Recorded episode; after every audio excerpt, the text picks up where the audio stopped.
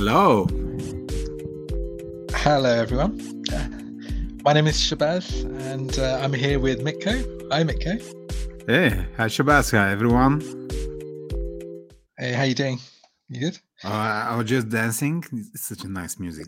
I'm doing fine. Excellent. Hi, everyone. So today we're going to be talking about AI and how it's helping developers. Um, because obviously AI is in the news. Uh, ChatGPT is huge in the news at the moment, and uh, we'll be talking about that and not just ChatGPT, but other technologies as well that can really help developers in their productivity and reducing error rate in their coding. And um, yeah, um, and, and anything else AI related, basically to do with the uh, with developers and also IDEs. Um, so we'll also talk about what kind of IDs are useful, which ones can be enabled with AI, and also any other topics in that area, how people do coding, and especially now if, if developers are learning, studying at home as well, uh, what are some good practices for uh, training up as well. Um, so yeah, um, uh, ChatGPT. Um, that's uh, the way the way I've been using that so far. I mean, I've used it on a couple of projects now, just in my own spare time, just to try and learn how how to make use of it. And um, I mean, I've I'm probably underusing it at the moment, but I have found it extremely useful, especially at the start of a project, uh, where you know you may have questions about how to do things. So uh, framing them as questions, you can get a lot of your research done very quickly. Um, and I've also found it useful for uh, like coding to help with specific tasks. I've only asked for like simple tasks so far, such as manipulating data. So if you've got data sets and you want to turn them into a different format and maybe incorporate that into your C, C++ code, mm. uh, those kind of things. Um, how about you, Mitko? How are you?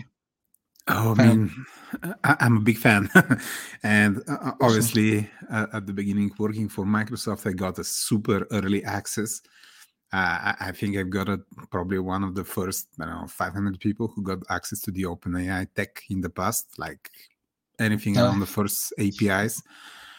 And, and, I use it daily since then. I mean, I don't can imagine. Would you use IDE or would you use uh, soon any kind of product in your daily life if you don't have all that goodness of Gen AI? It's unbelievable. Yeah, and that's the other thing. I mean, it, it's it does seem like OpenAI. It's it's OpenAI or nothing at the moment uh, when it comes to uh, you know which IDs are making use of it. Have you heard of any other technologies, and which what technologies are there within OpenAI that are because um, they talk about this Codex engine. I don't know much about that. Yeah, um, obviously they have several engines, and the one which is used right. in uh, GitHub it's called Codex. They just released a new uh, version of it, I think two weeks ago, uh, mid of February, uh, 2023. Okay. Uh, it's trained on all public repositories, so it actually keeps you out of hot water, any kind of proprietary code. And uh, definitely it's extremely successful. You can choose to go and integrate directly with the Codex engine, which is purposely built for developers uh, in the so called GitHub Copilot. And something that we have just discussed with you is uh, that the, there is the person, personal version, which is like the 10 bucks a month. And now there is also the enterprise GitHub Copilot for $19 a month. And I, I don't think anyone would go without having it. It's going to be like the Netflix and any kind of streaming, video streaming in the future. Yeah, I, I think you're right. Um, you, I think people are definitely missing out if they're not trying it as well because, uh, like you said, it's, it is like it is like a Netflix, isn't it? Almost for, for for developers. You know, you do need some sort of some sort of AI to help you. Um, and yes, and yeah, we are not paid. I mean, just to mention, OpenAI does not pay us anything to, to say that. we just find it really useful. And like, obviously, in our podcast, we want to share all the personal information, like the, the personal views.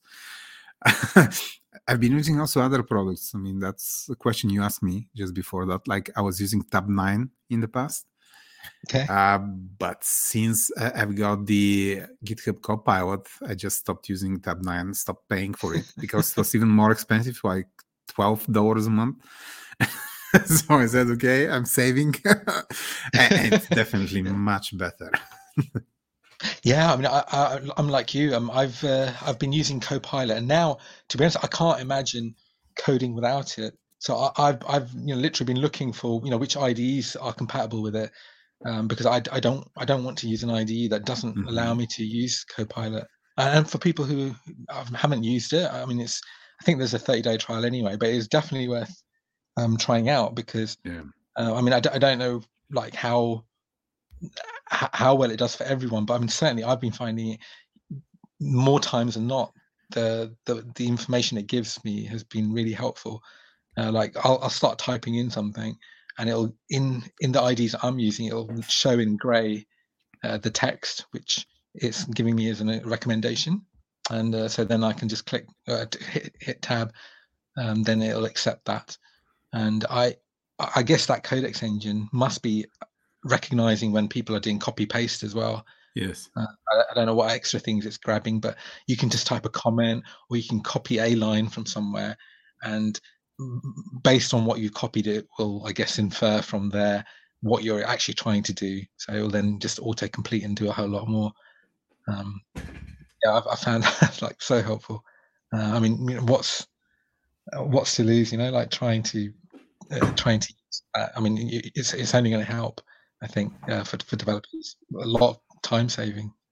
Yes, and I mean now, now we see a lot of people actually also using ChatGPT itself, uh, like to go and ask him, okay, maybe this kind of snippet in Python if I want to yeah. go and do something with a, mm, some specific data set and i don't think there is a way back i mean obviously none of us is like a senior or principal developer so we don't do it on a daily basis for our life i think mm. these hmm. guys they, they can have different view of the things yes. but for any general generalist developer like us we just need from time to time we need to do a quick fix. And then obviously the moment we need more professionals we're going to go and get more senior and principal and architects to help us with. But yeah. for day-to-day tasks it's, it's, amazing. It's unbelievable. Exactly yeah. And proof of concepts as well i guess you know like where you rapid prototyping basically when oh, you yeah. when you're trying to do that kind of stuff. And I, I find it useful for even when you're trying to use like new libraries of code that you might not have used before um, you know where you don't know the full api and um, i think what i was trying to do i was working on um, a microcontroller a Pi Pico and i was trying to make use of a file system uh, for external like flash memory, and I, I, think I was trying to figure out how to do the formatting or how to yes. change a directory or something like that, and I didn't know the API at all uh, for the, the, the you know the third party library which I was using, uh, but it, it, kind of figured out what I was trying to do, and, and, it, and, showed me exactly which uh, API call I should be using. So you know there it saves time as well. You know, like you're not having to read as much documentation um, to you know quickly narrow down to to a solution. That was that was with Copilot.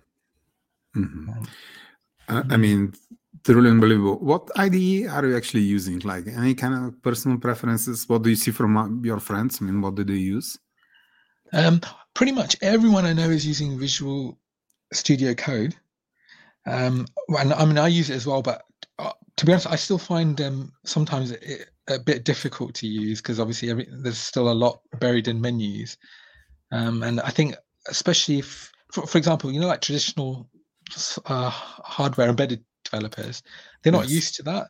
They're more used to the IDEs that really simplify it down to, you know, like buttons that you got to click to, you know, build your code and all that kind of stuff. So I, I think uh, I think they would struggle a little bit on visual code as well, a little bit. So for that reason, I mean, I, I obviously I, I, do use Visual Studio Code, but um, I also really like the um, oh, what are they called now? Uh, C, CLion uh, for C coding, C coding. Yes. So it's a Jet product. Uh, but all of the JetBrains products you use uh, can be enabled for Copilot. So there's a plugin for all of their products, I think. Um, so PyCharm, for example, if you're using if you're doing Python coding, will also benefit from that and those are the two main ones I use. So PyCharm and CLion got enabled with the with Copilot. Um, but yeah, I mean, Visual Visual Code is uh, great for that as well. I still need to enable that for Copilot on my machine. Um, but you, you do you use Copilot with that with Visual Code? I'm still using Vim because they've logged in 20 years ago and I cannot get out. Actually, I'd like to see that. The Copilot enabled version of VI would be brilliant. That would be beautiful because, oh, that's nice. Hey, I- am going to put a note and maybe some of the listeners, if you know how to do that, please tell us because I would love to do it, actually. Joke aside.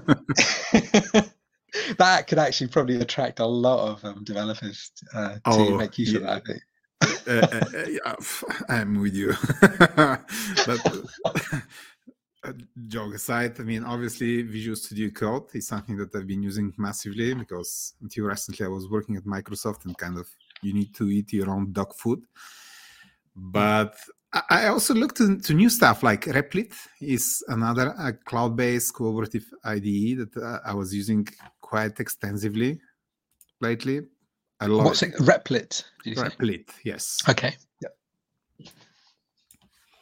Is that good? Oh yeah, I mean, once you look into more more collaborative ways and uh, trying to find out more support from the community straight away from your IDE, it's so much better. I mean, you don't need to go in between different tools between your Visual Studio Code and then uh, go on any kind of community forums and then back and forth, back and forth, then go Slack, then go Teams. Here you have right. one ID with all the community, all the communication you needed built in. It's really yeah. nice for beginners to mid level to kind of some of the very young and early senior developers, I would say. I suppose also, obviously, if it's uh, cloud based, you can kind of work on your project projects anywhere, right? Um, from your tablet yeah. or whatever. Yeah, that really helps. That's what sounds like a Mbed. Yeah, you remember that, right? For, yeah, for microcontrollers, yeah, because they got the cloud based uh, development, which um, personally I really love to uh, to use. What are you using now for the microcontrollers in general? Like anything around professional and then more hobbies, like you know. Yeah, um, I think um, for it depends on the particular microcontroller, but th- a lot of the manufacturers they're all pretty much using Eclipse, um, or you know variants of Eclipse. Um, so for that, I don't have any Copilot enabled yet. But for the Raspberry Pi, sorry, the Pi Pico, uh, you know, their microcontroller, and they just released uh, the, the like a SDK uh, which is more Windows friendly because before they just had like a, a, a Linux version, uh, which was fine. But I mean, obviously, some people want to want to use the desktop um, development environment as well. Um, so that uses Visual Studio Code. Um, so that will be super. That would be great to work with Copilot, for instance. Yes. Um, right now, I use Pi Pico with CLion. Um, so I've, I've, set up CLion to work with the SDK for the, for the Pico and that way I've got the benefit of uh, you know like uh, the, the, graphical interface of CLion is really great. But the other benefit is it's very close to Android Studio. So if you've ever used that for development, then in fact any of the JetBrains products they all kind of look the same.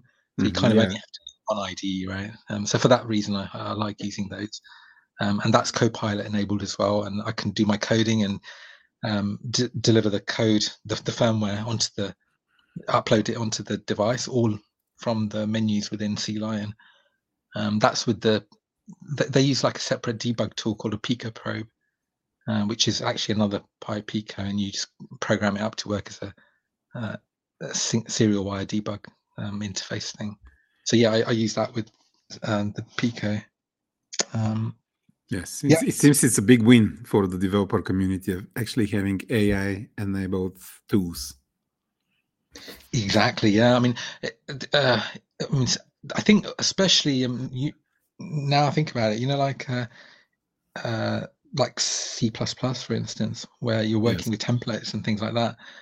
Um, it's really easy to make mistakes. It, it actually, I mean, it, it, could take me ten minutes to write one line of code in C plus plus uh, if, if you're using templates, especially uh, you know, just to make sure that the code is correct and everything. So I, I can imagine code completion on that would really help loads. Um, mainly, I've been using it on you know some basic C++ or or C coding, uh, but for sure with things like templates or you know using middleware that you're not familiar with, Yes. Uh, there, you're going to save a lot of time. Uh, sure. I mean, 10 dollars or or twenty dollars a month is like a no brainer, really. I mean, you know, why why wouldn't you use it? As, as far as I'm concerned, anyway. Again, yeah. we are not paid by OpenAI. It's just like it does sound like it. oh yes. But no, honestly, yeah. I mean, I, I, I just can't think its praises enough. I mean, it's saved me. I put it this way. Um, I, I, you know, the I did like an open source project uh, called Pico Chroma.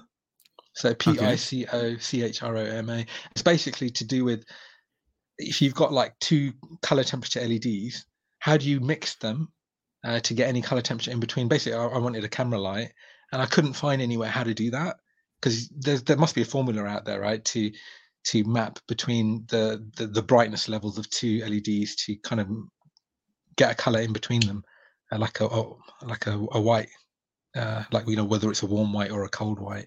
Yes. And so I, I, I used ChatGPT to help me with that at the beginning. And that told me what formula to use and everything. And so then I used Chat, ChatGPT a little bit more to get the data sets, like you mentioned, uh, into the right formats and everything. And I implemented this on a Pi Pico. case. I used CLion and then I used Copilot to help me throughout the coding. And I reckon even on that small project, it was like, you know, just like a maybe four or five day project um, I, I, think it saved me at least half a day's worth of work. Okay. Um, to get, wow. um, and that's on GitHub anyway. So you know, uh, see what the output from from C, uh, from Copilot looks like on that. Mm-hmm. Good point. Good point. Yeah. And I mean, now something that I'm looking at is where to develop because obviously until recently I had all you can eat Azure it was easy. I mean, I need any kind of oh, yeah. virtual machine. I yeah, just snap a finger and then here it, there it is. But now, so what do you do not... now? Do you uh, do you, do you still uh, make use of cloud services, or are you making use of like?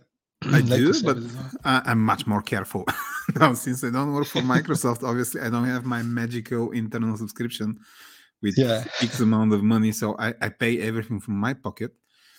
So uh, I load balance actually in between my own station and then I'm, I'm oh, looking to yeah. any kind of server uh, at home, and then only a small pieces are actually going to, on the cloud side. I mean, to be honest, Microsoft, I know from experience, having been burnt by this problem once, at least once, uh, are quite good in that if you, if you, you know, genuinely by mistake leave a service running, um, you can kind of complain to them and get someone on the phone and you know talk to them and uh, you know if you're lucky they'll you know remove it from from your bill because I think I, I had that where I had I ended up with like a 200 pound bill uh, for just like accidentally leaving something turned on. Uh, okay. and uh, yeah, Microsoft did um, get rid of that bill, that that extra thing for me. Uh, I think I did the same thing with AWS by accident once as well.